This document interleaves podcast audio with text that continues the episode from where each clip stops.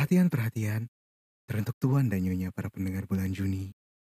Dimohon untuk mengencangkan earphone Anda dan mengambil posisi ternyaman. Dikarenakan saya, Juni, akan mengantarkan para pendengar sekalian pada alegori-alegori sepi, bahkan pulau mimpi. Sekian, dan selamat mendengarkan.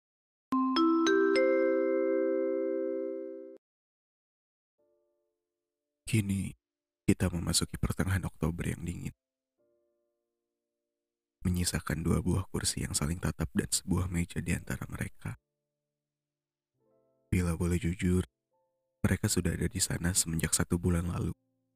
Saat terakhir kali kita bertemu dan berbincang dengan mengukuhkan ego masing-masing, disertai urat-urat yang menegang dan dua buah isi kepala yang tak kunjung menenang.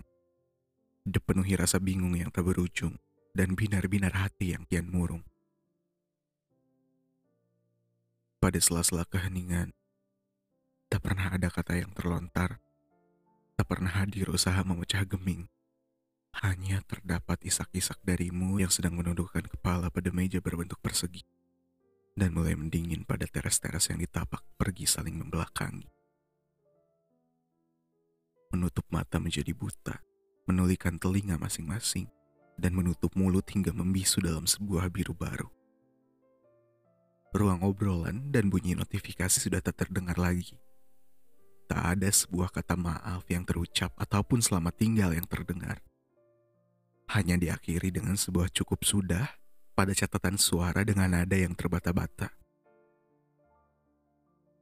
Lalu selanjutnya kamar pun kehilangan nyawanya setelah foto-foto yang terpajang pada dinding kamarku mulai bergelantung serta merubah rona-ronanya menjadi hampa. Seolah-olah kita sudah rapun dan melebur menjadi debu.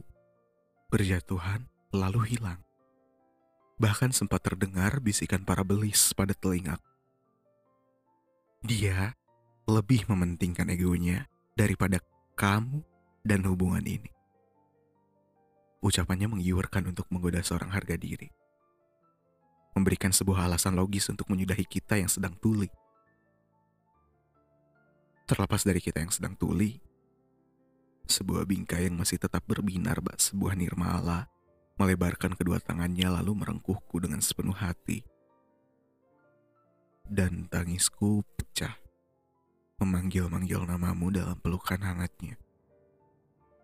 Air matanya pun mengalir hingga ke dasar dan menggenang pada lantai yang dipenuhi gumpalan-gumpalan rinduan dan menguap bersama embun-embun pagi. Berhari-hari menangis dalam rangkulan sebuah bingkai yang berisikan sebuah foto kita berdua. Membuat hati dan pikiranku cukup adil dalam menghakimi. Dan memang sebuah sudut objektif bila ego harus dijadikan sebuah alasan. Terlebih ego pun merupakan sebuah hal yang manusiawi untuk dijalani. Kemudian kamarku dihidupkan kembali oleh sebuah potret persegi dan menjadi saksi bagi sebuah hubungan yang sedang didewasakan untuk kesekian kali. Aku pun memutuskan cukup sudah menipu diri sendiri. Karena aku meyakini kamar-kamar kita menjadi sebuah saksi bagi rindu-rindu yang kita tangisi. Dengan membawa bukti hari ini kita kembali. Duduk pada dua kursi dan sebuah meja yang sama dari sebulan lalu yang menopang sepi dari kita yang sempat berjalan sendiri-sendiri hanya dengan kabar yang diam-diam kita curi dari sebuah negasi. Ujungnya menyudahi kita dan menjadikannya sebuah kata dalam tulisan-tulisan terabaikan bukanlah sebuah jawaban. Dan pula itu sudah menjadi banal di halayak ramai.